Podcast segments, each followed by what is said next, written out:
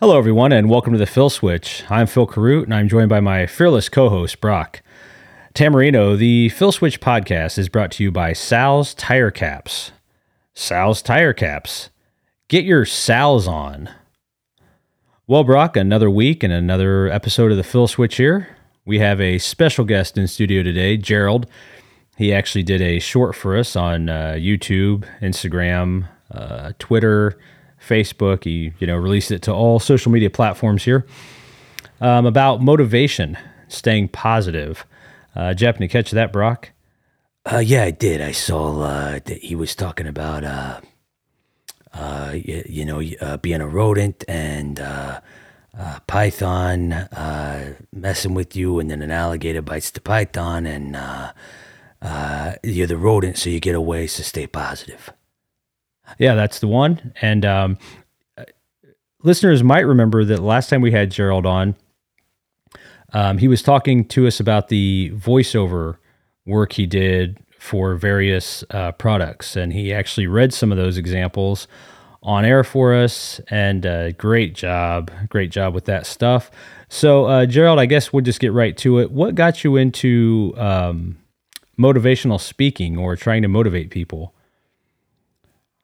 Well, I've always been into trying to motivate people, okay? I think that sometimes people get so down and they're not sure what to do, okay? And so what I tried to do is I thought, well, Gerald, okay, you want to do something? How about you try to motivate people, okay? And then I thought that to myself and I said, well, okay. And so I wanted to start out small. And so I thought, well, maybe the Phil Switch will have me do something. And sure enough, I got a hold of your producer. He was just really excited about the idea, okay? And he said, Gerald, we'd like to have you on, okay? And I said, okay.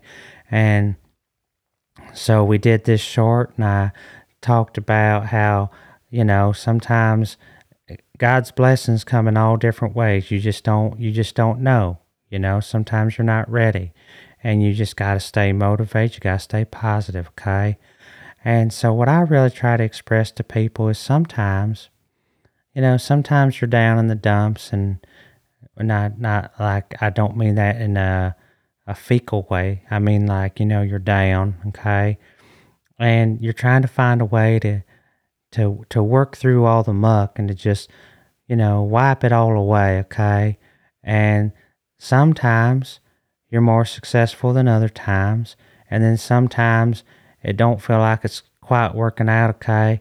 But you got to just stick with it. You got to say to yourself, well, world, I'm here and you're there, okay? And something's got to give. And sometimes the world will be staring at you saying, well, it's probably not me it's going to give. And you're like, well, okay. And so then you decide, well, world, I tell you what, if you're not going to give, I'm just going to work right through you, okay? And you got to make yourself like one of them old school plows with one of them donkeys, just pushing you through the earth, okay? And you just got to keep pushing forward. And every time you start slowing down, you got to slap that donkey right on the butt and say, keep on going, because this world sure ain't moving, okay? And the donkey turns around, he says, okay. And you look at the donkey and say, okay, well, let's go. And you guys just keep plowing through that world, through that earth, just trying to reach your goals. You guys know what I mean? Yeah, anything that you really want that's worth attaining is worth working for and pushing through and giving it your 100%. Right, you get it, Brock. See, I've just been here a short time, and I feel like I've already done so much good, even just for Brock. Okay, so Brock gets it. He knows that you just got to push through. You got a hold of that donkey, and you guys are just pushing through. You guys are saying, you know what? We don't care. Okay, you can come what may. Me and my donkey are just going to keep pushing through. Okay, and so you guys keep pushing, and before you know it, things are just happening in your life, okay? And a lot of people say, well, Gerald, I don't make a lot of money. And I say, well, okay.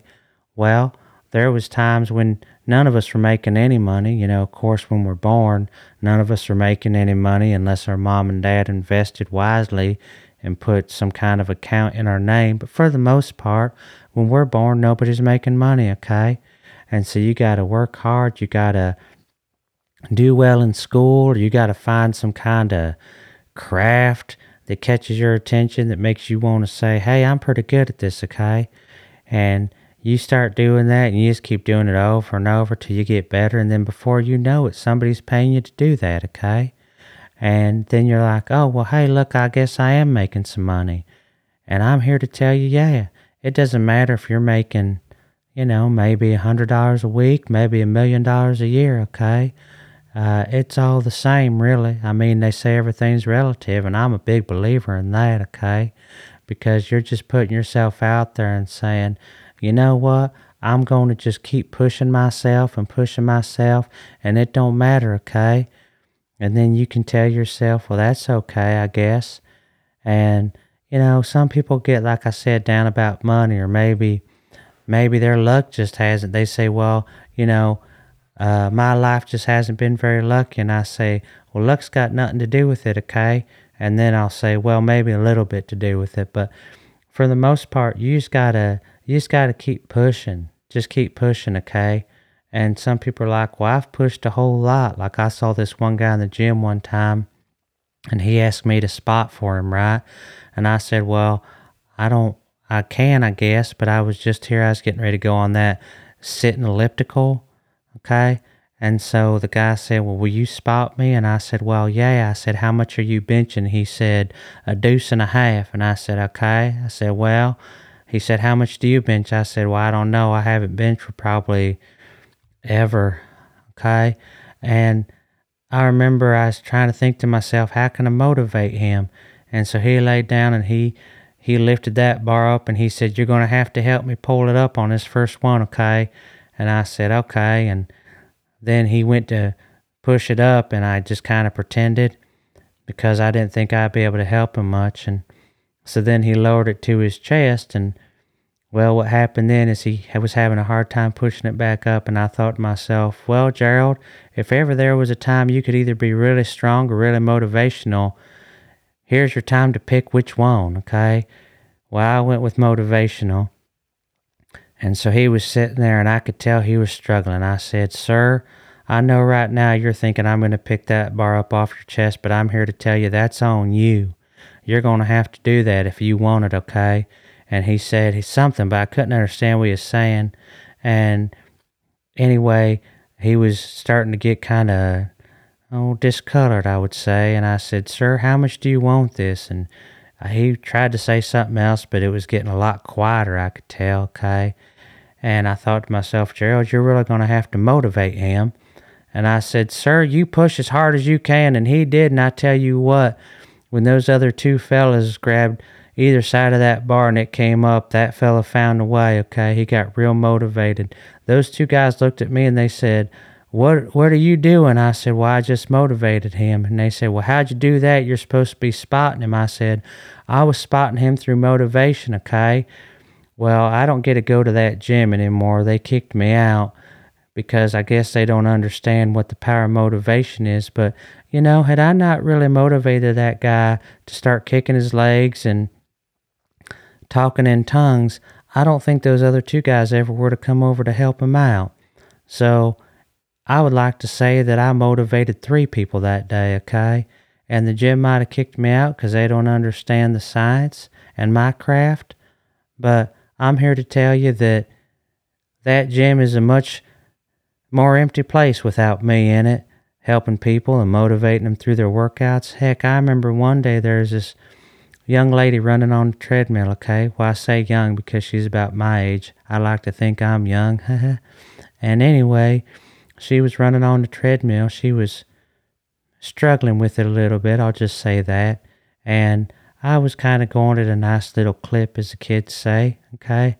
And she was getting real winded. I said, well, don't give up yet. Try to run your hardest. And she told me, she said, be quiet. You don't even know me. I said, well, I don't have to know a stranger to help a stranger, okay?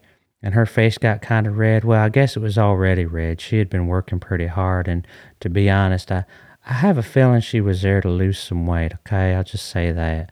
And Anyway, she said, well, you don't even know me. And I said, well, I said that thing where I don't need to know a stranger to help a stranger. Okay. And she said, okay, I'm sorry. And I said, well, what do you have it set on? And she said, well, not too much. She wouldn't tell me she had a towel over it, okay? And I said, well, if you're trying to lose weight, you probably ought to run faster and further. Well, that got her real mad, and she stomped off the treadmill, okay? And then one of her friends, I remember her name, Becky, came up and said, I had no right to be talking like that. And she said something else, but I couldn't quite hear it because I'd bumped my volume button on accident on my AirPods, and so the volume went way up, and then Becky walked away in a huff about 2 minutes later, okay?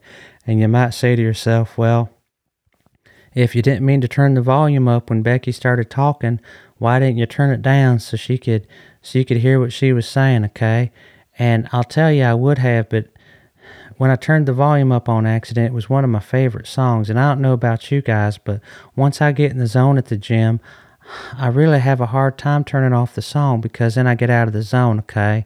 And like I said, I run at a pretty nice clip, and I didn't want to stop doing that, okay? So that's really kind of where my motivational story started and where they've taken me up till now, okay? That's great. So do you plan on doing more motivational speeches and advice, things like that, Gerald? Oh yeah, I would really like to do that. I hope that I can really reach out and inspire motivationally all types of people, okay?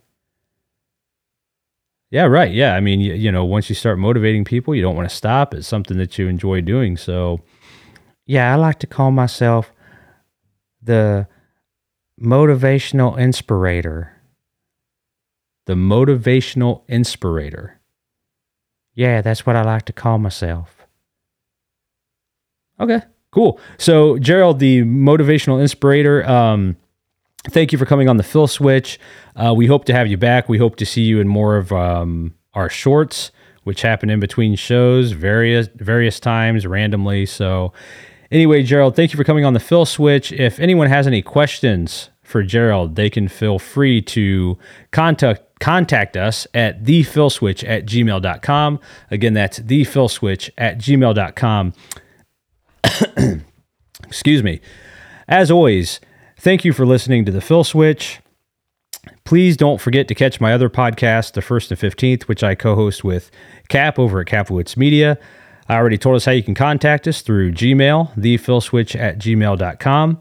We wish you all a great week, and we'll talk to you soon here at the Phil Switch.